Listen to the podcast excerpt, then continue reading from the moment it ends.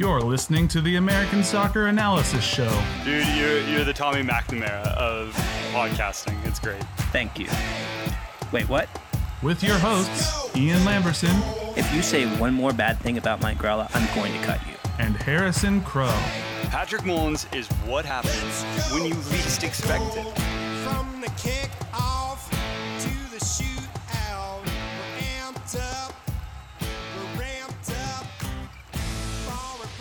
Hello, everybody, and yes, welcome to the American Soccer Analysis Show. I'm your host, Ian. With me, as always, man who just broke the single season record for most podcast appearances in one year. It's Harrison Crow. Say hey to everybody, Harrison.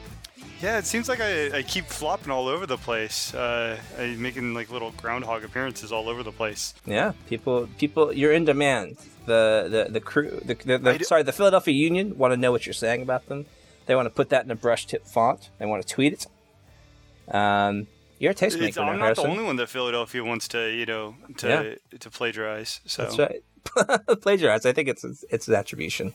But that- okay, Uh, fair enough. Uh, yeah. So, um, you know, you're a tastemaker now. Uh, you are one of MLS's uh, premium uh, opinion makers and take uh, take merchants. So, uh, congratulations on that. Um, I, was I'm he- sure. Don't worry. I'm sure you and Mark will will definitely uh, be there to uh, help uh, help bring me back down. we'll bring you back to earth. Yeah, because this this this podcast is you coming home. This is your home base. This is where you feel the safest. Um, this is where you try your most experimental takes out uh, to a to a to to a sympathetic audience. Is this like like a comedian like coming back to you know? It's funny. Uh, so uh, my wife and I have been watching Miss Maisel.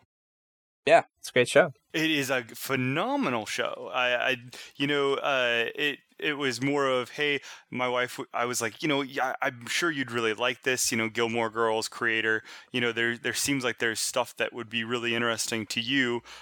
I, I will watch it with you uh, because we take kind of take turns picking shows, and I absolutely think it's it, it is just wonderful. I think it's a great show. Outstanding program. And, you know, folks, if you want to hear more about that, you should check out our Marvelous Miss Maisel podcast, which is launching next week, where me and Harrison break down every episode, every line, um, and place it in its proper historical context. Well, so I mean, I I have a friend that does comedy, uh, Mhm. Casey. You know, we we've referenced him a couple times. I know, I Of know course, Casey, he's yeah. he's in our Slack uh, every once in a while just to be uh, a a fun irritant. I, I suppose is a way to, to phrase that. And um, I I guess for me, it was like I kind of I. I understood some more of you know what he goes through trying to trying to get things to work and, and stuff. So it, it was it was an appreciation for uh, the the harder aspects of uh, of people and performance uh, entertainment. So you go out there on the, what you're saying is you go out there on the road and like, that's where you give them your best stuff. Your, your A material, your A plus, your A plus have jokes. a material. your- your- Ian, your- you've, your- know- you've known me now for, for, for a good three years. You know I have zero A material. But coming I back to the American Soccer Analysis show is like showing up to, you know, your your hometown comedy club at twelve thirty at night. Um, you know, just trying stuff out. Just you know, smaller smaller crowd. Maybe maybe it's a smaller crowd. We don't know. Probably. It, it is true. I, I'm much more daring on this. we are much more daring, both of us, on this than we are than we would be. There, we say stuff on this on this that we would probably get lambasted if we if if we tried to use that anywhere else. It's true. Um. All right. I got a stat of the week. I got three stats of the week. Really. Um, yes. So and, Doing some work. Um. Well, no, I didn't do any of this work. Uh, all credit goes to I think Drew uh, Oh. put these together. uh, so, um, yeah, I did no work on this, but uh, this is, of course, the stat of the week. which which you know what we don't do any work on stat of the week. That is that is up to the li- this is the listeners portion. That is Sometimes. that is their interactive part, right? That's true. This is where they can express themselves. Yeah. Um, all right, so uh, let's start with. In 2017, Josef Martinez. Of course, we're going to talk about Josef Martinez. All congratulations to uh, Josef Martinez for breaking the uh, you know goal scoring record last week. Well done. Uh, in 2017, uh, had 12.9 expected goals on 67 shots. Um, in 2018, he has 24.1 expected goals on only 77 shots. So that is indeed interesting, isn't it? It's it's interesting in that he's basically taking uh, half a shot less per game, and which is a lot. which is a substantial amount actually. Um, really, when you start uh, breaking it down, and then he's still getting more expected goals from open play. Not just like this isn't including penalties. This is open play. It's it's it's really phenomenal. Really, honestly. Yeah. Um, you know, I think that we I wrote last week. Yes, it was last week. Um, we kind of talked or I kind of talked about how I think that I see a lot of that that that that kind of term finishing get thrown around on Josef Martinez a lot. And I usually don't mind it because I think I know what people mean.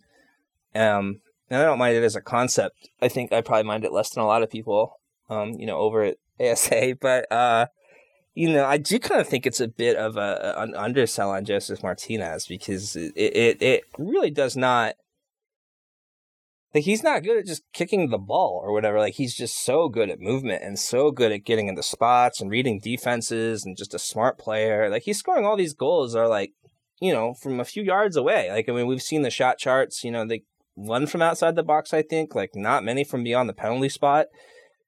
Uh, you know, he's just a good, smart player. Like you do it once, like good job, you know, you got to tap in. You do it twice, good job, you got to tap in. You do it twenty something times, you think you're pretty good at getting there, at getting into these spots, you know.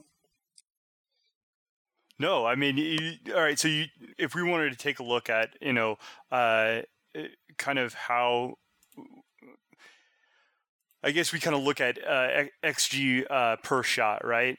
And if we do it in that capacity, we we have a really interesting uh, grouping of players that basically it comes down to um, since going back to I guess it would be 2015 because that's kind of the last time that we had uh, XG data for with minutes. Um, yeah, I, Josef Martinez is has the highest uh, XG per shot, and um, I mean honestly, probably I, I don't want to say it. What it's not even close. Like as if you know. Um, it, it feels a little disingenuous to say something like that, uh, Mhm. but he's Uh, yeah, yeah, it's yeah. really good. And even if you look at like per 96 going back to 2015 on individual seasons, um, the top all the top 10 players have at least three shots in XG per uh, per 96. So Ola Kamara with 73, Alberth Elis with 57, uh, you know David Villa um, with all these guys and what they have is like you see three and a half shots four shots almost five shots three and a half three and a half and then josef martinez 2.9 Yeah, he's um, you know, uh, we've kind of talked a lot about uh, we've we've seen people sort of say that Josef Martinez is kind of like an analytics busting style player that kind of breaks models. Uh, not so much this year. He's actually been one of our biggest uh, success stories, I think.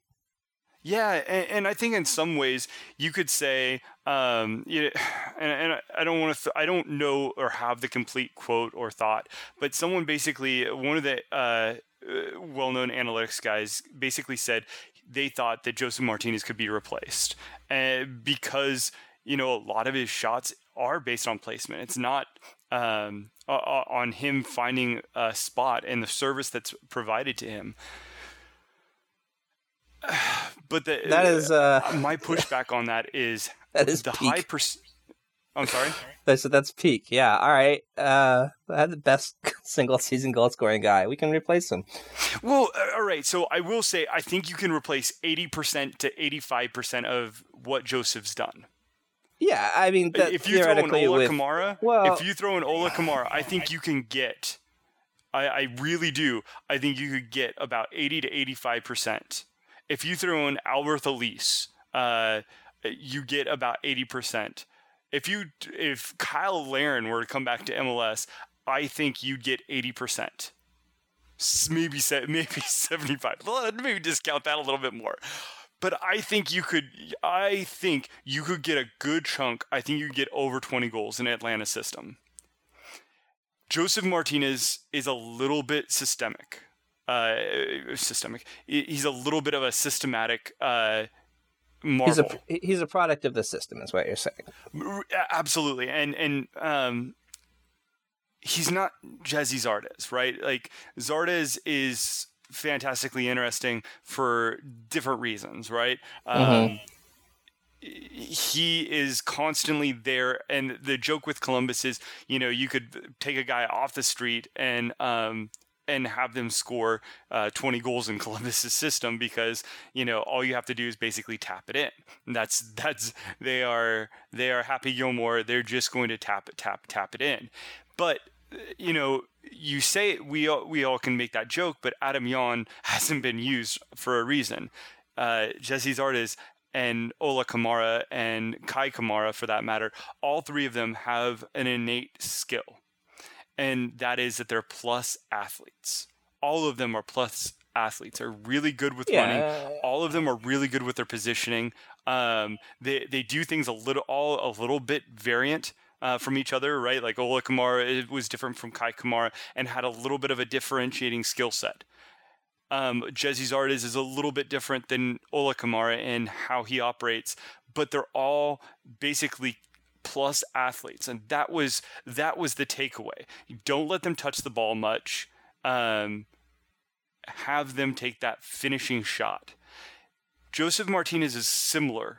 To bring it back to to bring it back to Josef Martinez, it, he's similar in the sense that he's going to be a plus plus athlete but all his other and he's not going to touch the ball a lot. I mean, let's let's face this, right? Like his touch percentage is only 4.6 uh, percent versus uh, Gyasi Zardes is like um, six percent. So I mean, that was uh, oh that was from 2018, 2017 and 2018. So that was with the Galaxy. Hold on one second. Let me. Yeah. f- Okay. So it's Zardes is 4.2 percent right now. Martinez is 4.6. So they're really similar in how they operate. Uh, Martinez from Zardes. The difference for me is that you have Martinez uh, almost is a Zardes on like some substantial drug. Uh, he, he's just physically better. He's uh, Wondolowski esque with how he knows his movement and moving into the box. He's just really insanely good. And so um, there's a part of me that says, yeah, you could probably find it. You know, if some EPL team is going to come in and throw, you know, tons of TV dollars at you, um, and even further enable your organization to um, have more GAM TAM that you're going to make off that sale, you know, that's that's phenomenal. Yeah, you can probably get uh, 75 to 85 percent basic based off of who you get, and maybe you do get a, another Josef Martinez type that can continue doing that. But the reality is, um, he's really good and he's he's not just any other MLS player even though his expected goals there's there's a little bit of and I hate using this word there's a little bit of art to what he does right and it's more than he has more parts that are there than just um than just taking that final shot Well, okay, but I mean, what we're talking about essentially, I think, more than anything else, is we're talking about speed, though, right?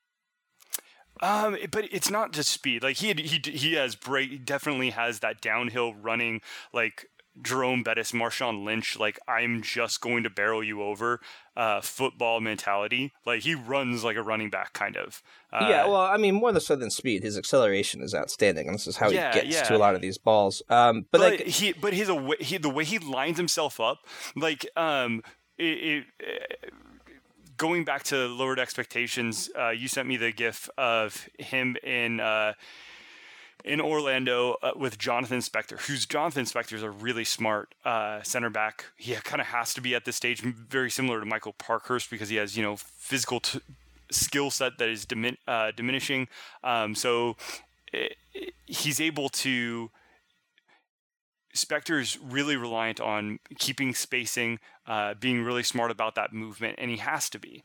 But what was phenomenal about it was he was able to kind of outfox Spector and the movement, not just the fact that he has an amazing first like two three steps to the ball. It's the fact that he watched Spector have to jump back on that offside line, and right when that happened, he he broke. Like he waited for that to happen. He saw it developing, and that's when he broke for it. And because he did that, he got the inside part of Spector and had first dibs to that ball. And look, Jonathan Spector has been out, so there's a little bit of rust, but that's just that's just really smart. That's not like uh,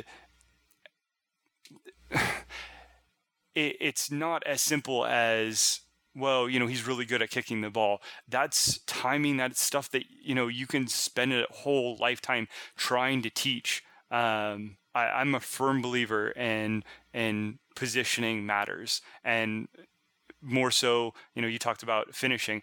I think positioning and understanding those things are really when we talk about finishing, that's more of what I believe is a true finishing skill, and it comes out in expected goals.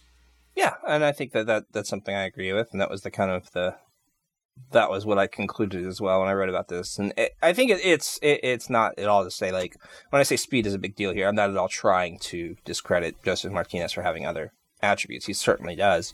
Um, you know, it's just pointing out that this is, I think, a big factor. It's like when we talk about Gyasi Zardes, when we talk about like guys that are doing this, that are this type of score, um, you know, they're not Chris Wondolowski. Like they're not just sort of this like it, it, would be silly to ask like act like you know that they don't like Wondolowski very good at movement you know doesn't have that speed like that's not part of his skill set I don't think I don't think people would say that um, no but you could also say like Wondolowski and BWP who I'd probably I, I would associate in that same uh, kind of category of striker they're really good passers like good possession oriented forwards right yeah.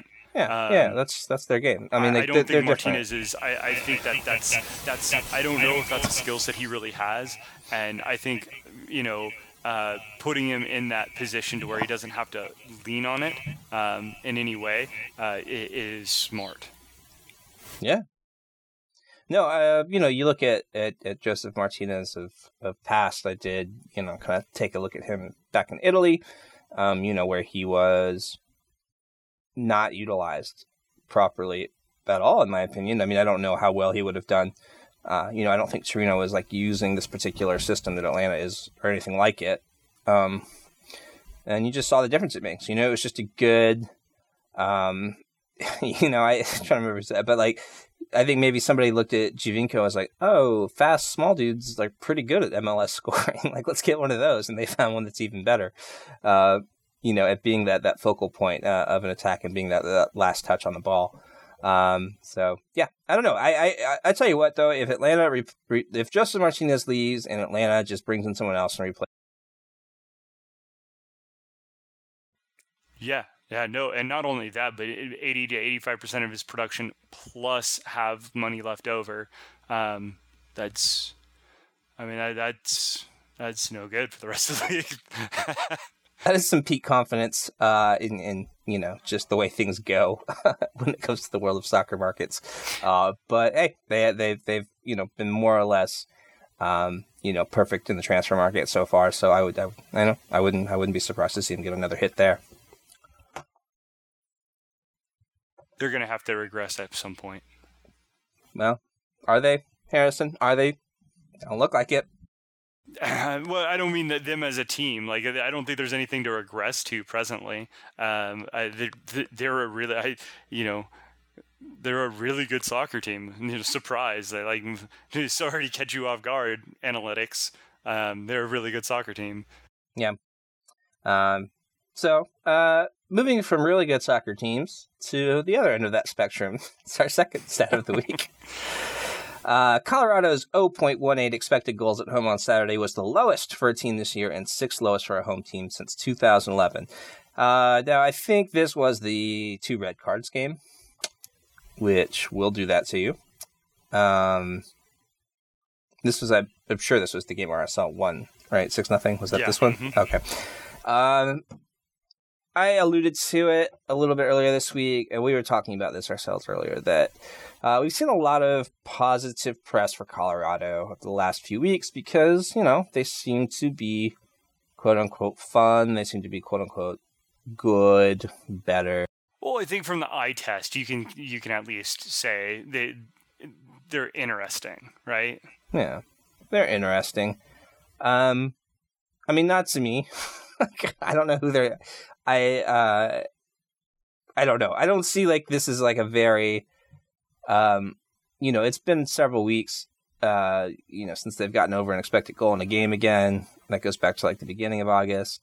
Um, you know, they had a nice showing against LA. They they put together a couple good matches there, and I could see reason for people to kind of go, "Hey, okay, all right, maybe this is it. Maybe the whole time it was Kellyn Acosta was the was the secret that that, that we required on the way." Uh, but honestly, I, this is still just so far from a, a, a complete and coherent, uh, you know, soccer team, in my opinion. Yeah, so going back, I mean, if you if you look at it in the month of August, uh, they've they've barely been above one expected goal as a team. Um, if you take it back to like look at just July, they they start to kind of raise their heads a little bit. It's like the it goes like the up to one point three seven or something like that. It gets kind of interesting, and that's it. Like if you include all that time together, they still, uh, if you do July and August together, they're still in the bottom three of expected goals for. This is not a good team. I mean, they're they're they're not. They might be interesting now because they have a young U.S. Uh, player that uh, had uh, some appearances with the team. I, I think Kellyn Acosta has a lot of talent. Um, just from a, a visual eyeball test but none of the underlying numbers can validate that. And I think part of that is because he's so inconsistent. And I think that the idea that they got better by simply just adding Kellyn Acosta is kind of silly because they took their their one realistic weapon away from that team, which was you know uh, Dominique Badji, and you know, he's their one realistic weapon because he had speed and could run downhill fast and create some opportunities. And that is a team that depended upon three, you know, basically creating three or four decent above average chances. And Badji was usually good for two of those. Now you're reliant on Jack McBean to try to make some sort of low.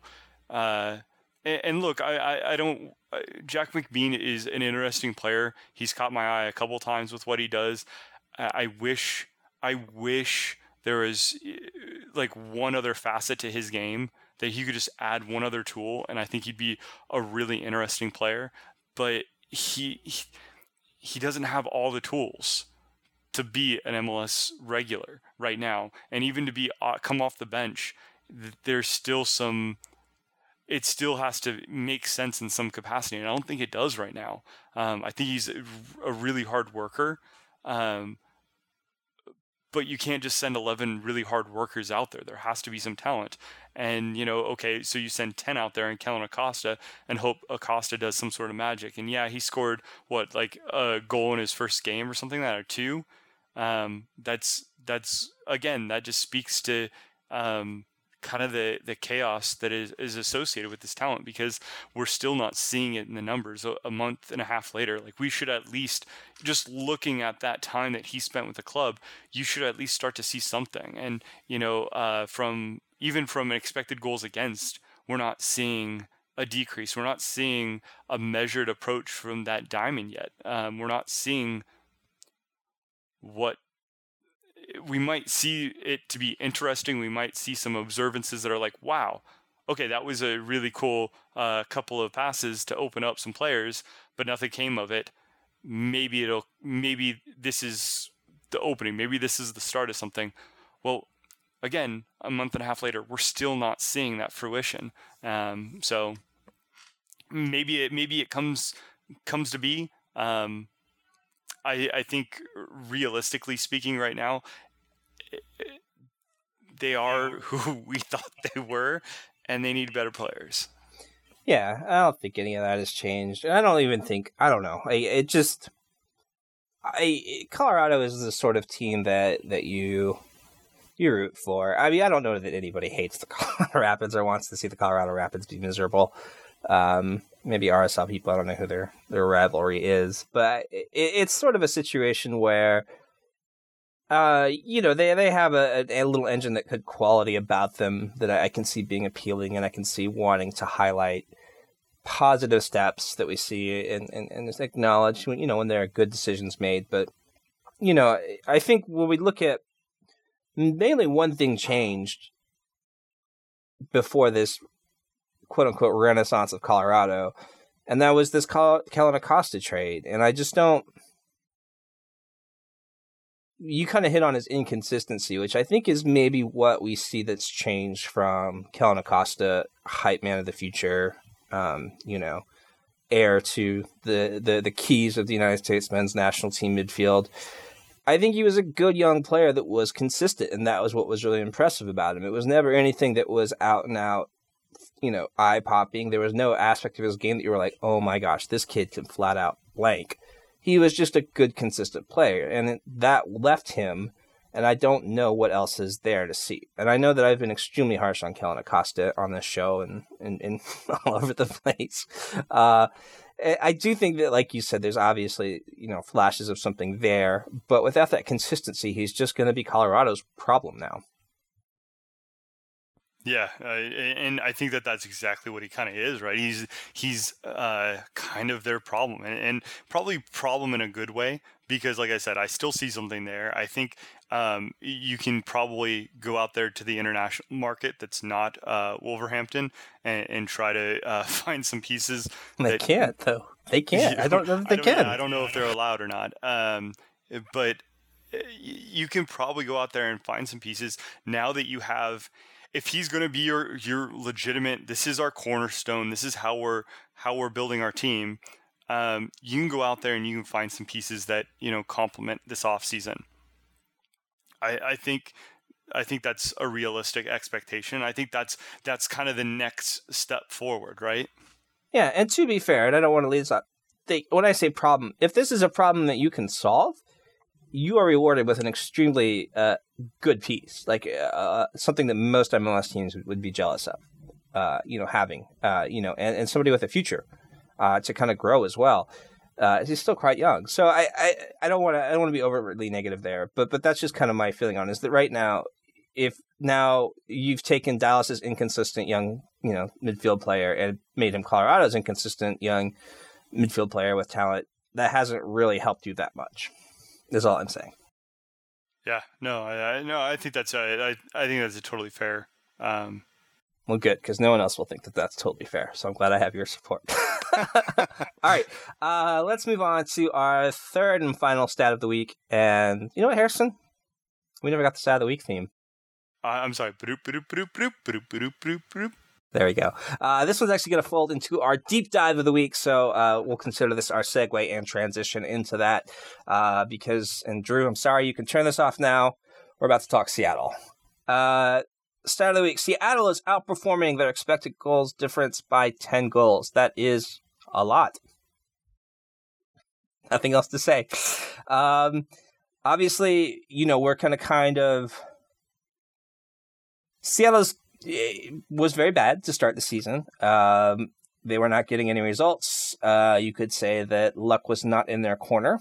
Uh, luck seems to have very much been in their corner lately. Uh, they are on seven wins in a row. They uh, have vaulted into a playoff spot. Um, I'm surprised at just how, when you think about Portland, um, you know, being unbeaten for so long and being everybody saying like, "Wow, this is a really good Portland team. Like this is a solid Portland team." Seattle's basically caught them, uh, which is incredible to me, um, considering how bad they were for so long. And we've seen a lot of people have kind of gone back and said like, "Well, you know, we don't know why the Seattle team is actually doing so good now because they don't seem super different from when they weren't." Um, and their underlying numbers seem to kind of suggest that there's not a huge difference as well. I have been at a loss myself to kind of explain it away with some easily pointed to thing. I think it's got to be some combination of things. And so, uh, what you got, Harrison? Is Seattle, uh, Seattle good now?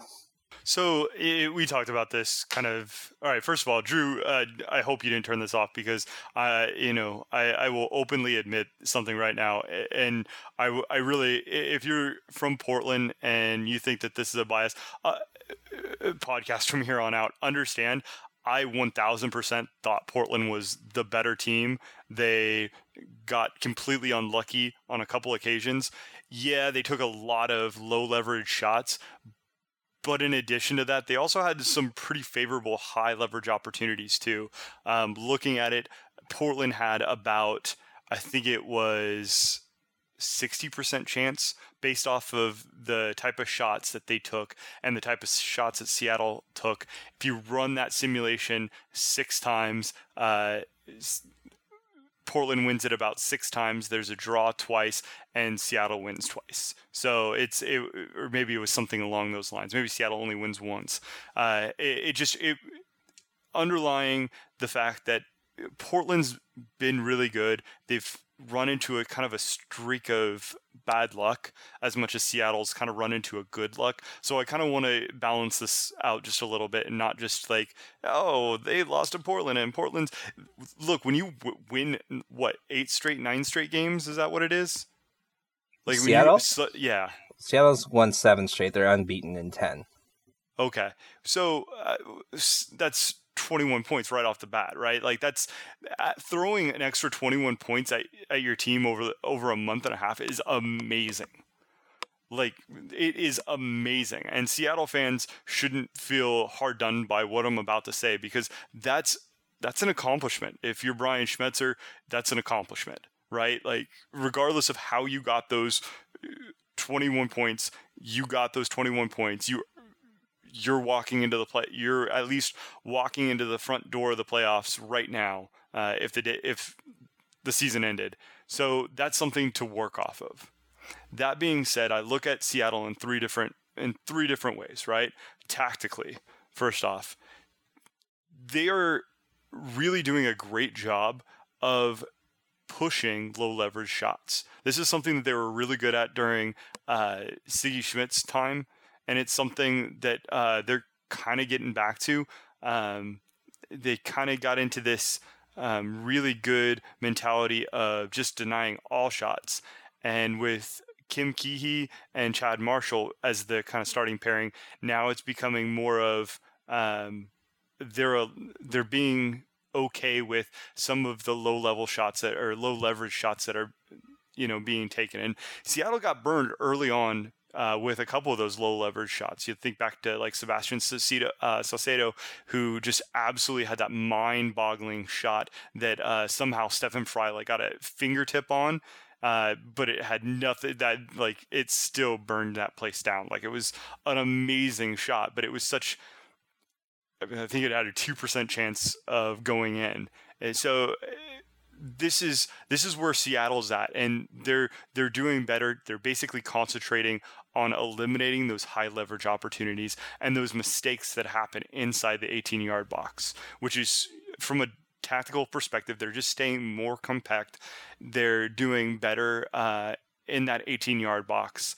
That's going to that's going to push luck in your favor, right? Um, and there's nothing wrong with having luck in your favor. And that's number two, right? They are getting ridiculously lucky. They are. They are getting ridiculously lucky. Their their expected goals, and again, this is partially because they're allowing a lot of shots during this time frame. Their expected goals, though, is still pretty cl- it's lower than what it was to uh, in the first half of the season but it's still not great it's still about middle of the ro- road but because I've, I've got here. I've got uh, before this run, it was fourteen uh, goals allowed expected. They allowed twenty one. Um, it's now thirteen point four since then, and they've allowed five.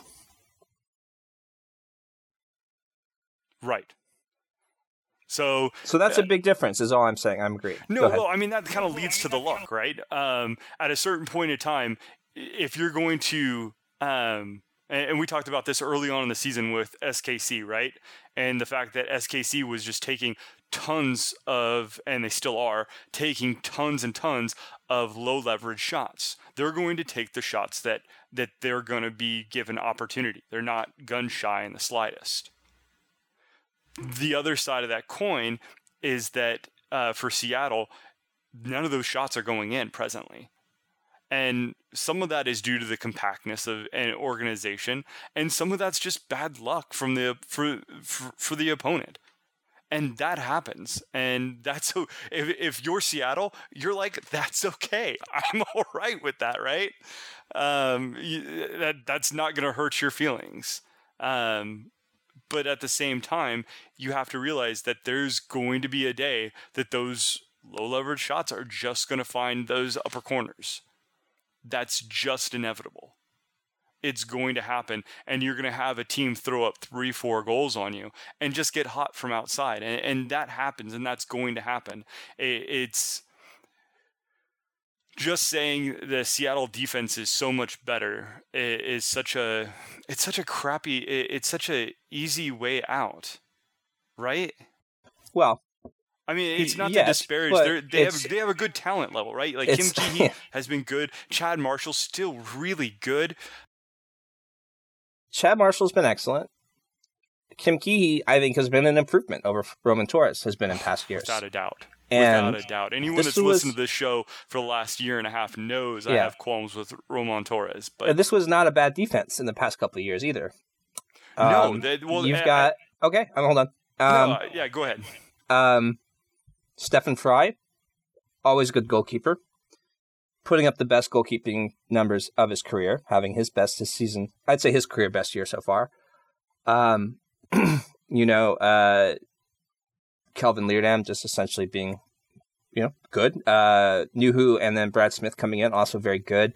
Uh, you've had Ozzie Alonso, who in the last few games has returned to this Ozzie Alonso form all of a sudden, this kind of ball hawk. Um, you know, he's been excellent. Svensson's been solid. I mean, like, yes, again, they have been lucky. We know that. Like, that's what happens when teams start playing well. That is like not teams very rarely play well and get results despite bad luck. Like that's not a thing that you see happen a lot. Um, Uh, I don't know about that. okay, what? It, sure, go ahead. No, I, I think look, you can. I, I think you can be unlucky, have calls go against you, have you know penalties or or so on and so forth go against you, and I think that if you're a good team, you can overcome it. I don't think Seattle's a good team still. Like I, I just I, I legitimately I think they're a pretty average MLS team, and I know that that's a really bold statement to say like, as they're at seven games uh, winning streak. That's what the s- second longest in MLS history, or s- some Yeah, it's something uh, like that. such. But and, and look, it, it's not just me just not trying to be uh, you know an anti-homer. I, I I love that what they're doing. I just don't think it's sustainable. Um, yeah, I okay, but what I'm saying is that I don't think that there's. I don't know. I don't. I don't necessarily agree. With, like we'd have to. You'd have to show me examples of teams that have overcome, um, you know, uh, you know, bad luck to to the degree that Seattle Seattle was dealing with earlier. Fair enough. Fair enough. Uh, You know, but I, I think that, you know, when you talk about injuries, you talk about all these things that go into like quote unquote luck, um, balls bouncing, p- calls going your way. There's a number of things. Like it, I, I, we don't have a luck index. We don't make one because it's silly. Um, you know, because like there's so many like things that could be called luck that happen in soccer. Um, and to a certain degree to control that. And I've said on this show before about Atlanta, and I'll say it about Seattle now. Like it, it's better to be lucky than good, but it's best to be both. And I, I think Seattle have been both. I think they've been very lucky, and they've also been very, very good. Like they've whatever they've decided to do, um, you know, they're it, it's been effective, and I don't think you can just put that down to luck. I think that that adding Ruidiaz has made that offense more interesting and more difficult and less predictable, which is I think the main problem it had early on in the season. Um, I, I think that Lodeiro has come back into like excellent form. You know, I think that Roldan has finally settled on that wing a bit and become a, a, a contributor there. Um, I don't know. I, I I'm just not willing to just throw this all up and just be like, oh well, Seattle were had bad luck and now they have good luck and that's all that there is to this. I, I think that's a bit reductive. See, the problem that I have, eh, so you talk about Ruidiaz. Um, Seattle's still only throwing up 1.2 expected goals for. Like we were talking and kind of uh, mocking uh, Colorado, but I mean, if you want to go take it back from the first of July, uh, Colorado's the difference between Colorado's attack and Seattle's attack is 0.1 goal, uh, basically a tenth, a 15th of a goal uh, difference. Which I mean well, we're not talking about much. We're not. We're not. Right, but yeah. Okay. I mean, they're giving they're giving up more in expected goals against than they are getting from their strikers, and that to me is unsustainable.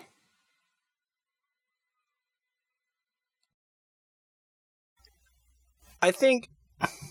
Right. Like, I mean, that's not a mark. I, I will totally give you. I think Ruidiaz is an upgrade uh, at at that position, and I think that he's going to do better. He's had some good moments, uh, moments that haven't ne- that they've not necessarily capitalized on, but they need to be more consistent. Uh, Lodeiro's had ama- had a couple of amazing games over the stretch of seven, but a couple of amazing games in a stretch of seven isn't like and you know how I feel about Lodeiro. I absolutely love him, probably more than any other MLS player. Um, but I don't think he's back. Like there, I still feel, I still feel like there's something missing, and that's couple that with just where they're at with the expected goals and how they're um, how they're sitting right now, I just feel like they're bound to regress. And if they regress, all this goodwill that they've managed to put forth in this month and a half is quickly going to crumble away and they're going to be battling again for their lives in the last month. Well, I mean, we'll we'll certainly see. That is uh, that is an interesting uh, an interesting take. The um, looks like a fairly forgiving-ish schedule on the way in. I'd say. They do. They do have a really good schedule going forward, which is probably one of the reasons to to maybe to maybe think that it might even out. Um, that that luck, eh, if it does kind of uh, dry up, that and, again speaking to, I think if they have the talent level to be a really good team, they have the talent level. The talent level is not an issue. And, and when I say that they're an average-ish team, it, I'm not talking about the talent. The talent and the capabilities that they have um, is probably head to head with every team, uh, and, and to be quite honestly, any team in MLS. Right. But then, my my issue is that I, I just don't see it uh, realized all at once. yeah, I think part of that talent though is going to be. I don't. I, I want to say that one thing I, I, I find that, that Seattle does well. I think is, and you hit on this a little bit earlier, is that they're very um, selective a lot in what they allow.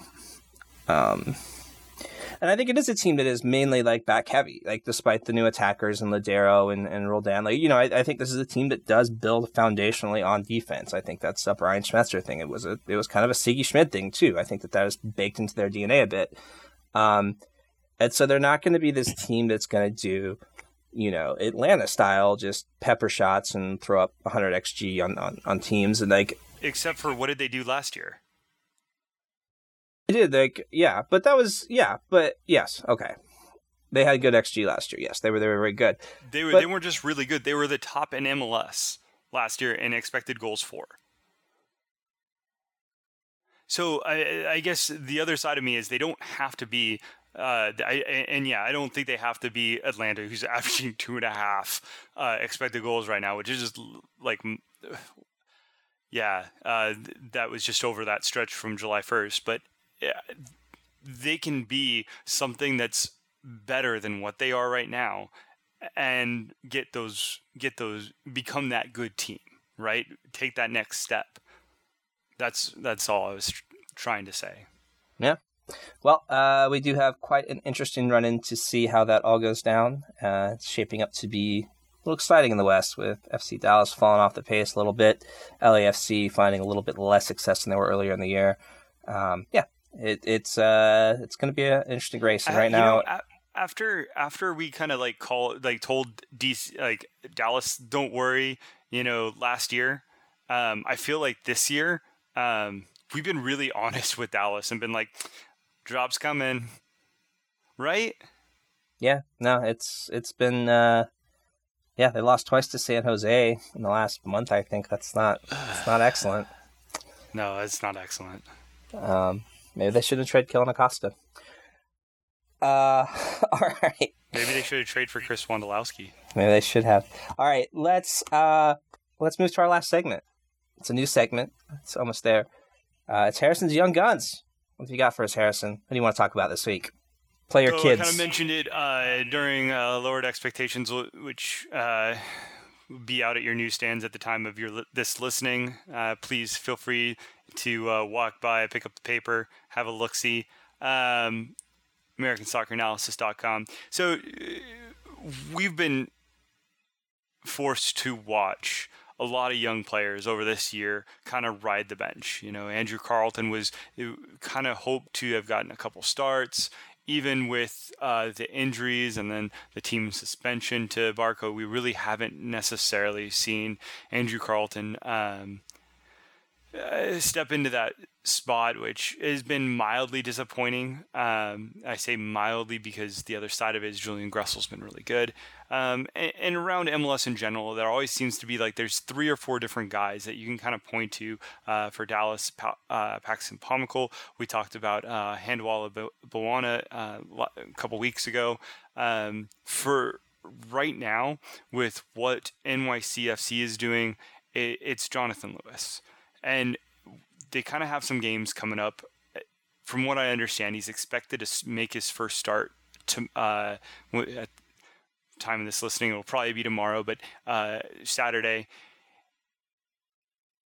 I just don't fathom Patrick Vieira. This this is this is the one area that I don't. I, I've never understood Patrick Vieira, and I'm sure that there's a purpose well, Torrent now, Torrent, but yes. Right, right, right. And, and um, you know, talking with uh, our, our friend Dummy Run over at NYC, um, he he did mention that uh, Dom's given him, I think it's like eight runouts, uh, substitution appearances since he's uh, since he's shown up. And and to be perfectly honest, the buzz is that he kind of has a, a similar perspective as Patrick Vieira, right? Um, Patrick Vieira sat on him for 18 months, and it was kind of frustrating because you know, right now we have about 600 minutes. And what we see from Jonathan Lewis in those 600 minutes is that he's an above average winger. An above average 21 year old winger sitting on the bench.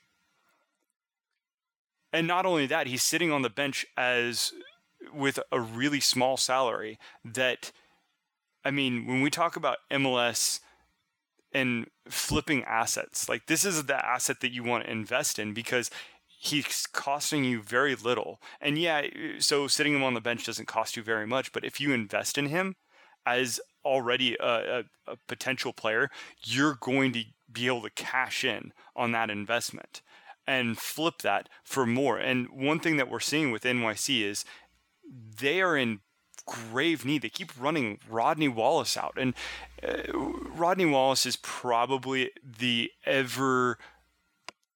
He is the answer to probably the Mendoza line for uh, for soccer. And if you're not familiar with the Mendoza line, uh, it, it's a baseball reference. That's basically what is um, what is the level of replacement, like not just average. What is replacement level? Rodney Wallace is near replacement level at this stage. And look, I, I I felt like he came on really strong. He had some really nice appearances. Every once in a while, he has a really nice. Uh, he does. He either has a really good run or um, he, he scores a goal, which doesn't happen very often. He has a great engine and he has a great attitude. He's gonna work hard for you, and that always rings managers' bells. Yeah, of course. But what Jonathan Lewis is able to do um, comparatively has shown to be heads and tails above Rodney Wallace. And uh, for a team that's been struggling without David Villa, uh, and they're they're about to make this transition away from him in the next 12 months. Um, they're not in the only thing they're competing for is one of the, the, the number two spot, either whether that's between Atlanta and uh, the Red Bulls. That's really what they're trying to get out of that playing game. That's the only thing that they really have. They're not a supporter. I don't think they're a supporter shield uh, com- competitor right now. They, I suppose, they're in that mix, but with the games that they have going forward, I, I kind of feel like there's they're the lowest probability of the real contenders, right? Um, for either Atlanta or New York Red Bulls. So you're kind of at a situation to where you have some games that you feel bad for saying this that aren't must win, right? I mean, uh, if they want to be in that second I, I know, spot, I know people are going to people are going to be because you know uh, no one wants to kick away games, right? Like no one wants to just be like, well, these games don't matter, um, and, and and it's not that they don't matter, but you can. I, I feel like you can kind of experiment with them, and I don't feel. So many times in MLS, we want it. We we try to act as if every game matters, and eh, look, um, the reality is is that out of 34 games, 25 of them matter. You have about nine games you can usually kind of generally experiment with. And that's just kind of going off my head. I'm sure we could probably have a, a, a better in depth, granular discussion going through some data about how many games really matters um, to kind of differentiate yourself. Yeah, it it depends on your on your. I, I, I just feel like you have some games ahead. You have Chicago, who's honestly they're just not good. You have Montreal, um, and then you got Minnesota. You have three games that you can get Jonathan Lewis opportunities, and then he's going to probably start against uh, Columbus this weekend as well. You have that would give you four games to kind of give you an idea. Does this guy press? Does he run off the ball? Does he do all those little things that um, we can't measure presently with ASA with the ASA database? What else is uh, are you missing from his game that isn't embedded in Rodney Wallace, right? Um, and, and what's the difference? What's the cost? What's the expense of playing him over over Rodney Wallace? And I think you need to use these in games, and you need to invest in him. And, and I think Domènec Torrent has done that to an extent, but I think he needs some starts. I, I think that you're going to have to dig more, and I think you're going to have to have more than 600 minutes to be able to tell you that. I think you need. Uh, for me, presently, when I usually look at a database, the first thing I do is skim the first 1,000 minutes. Like if you have don't have a thousand minutes, usually I generally it, it, it kind of flies below my radar at this point in the season. So that's that's just my opinion. It's interesting too. Uh, NYCFC, you know, they didn't. They spent you know a decent amount to get him too, or to get up into that spot to draft him. I think it was like three hundred twenty-five thousand. I don't think they're. I, look, and this isn't a, a knock on uh, on them as a team. I think they're a really good team. I think they're probably the third best team in MLS, uh, probably. Uh, but look, it, they they just they're probably not going to compete with the Red Bulls unless th- this cluster of games completely sets back the Red Bulls. That's probably not going to happen. Yeah, There's I mean, nothing wrong with that.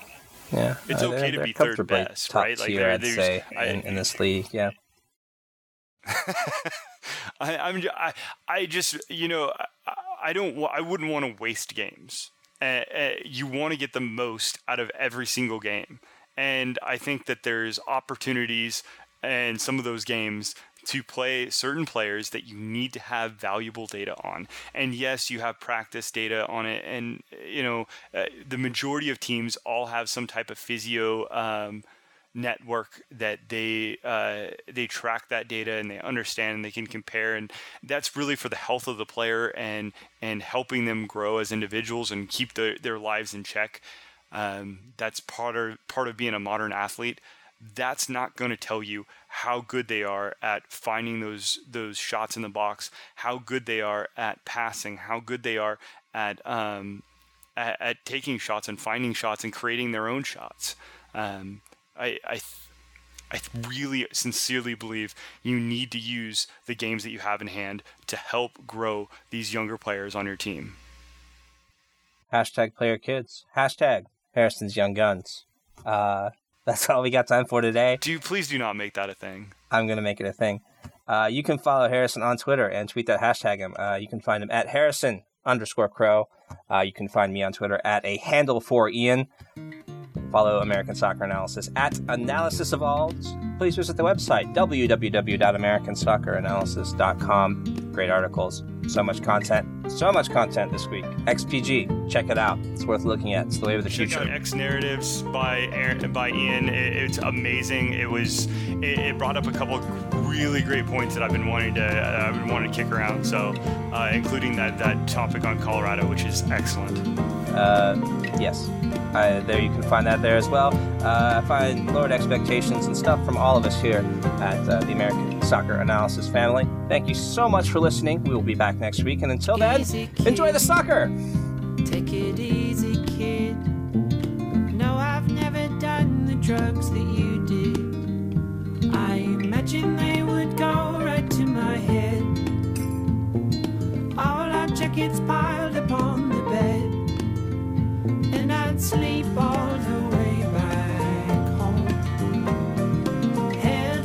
And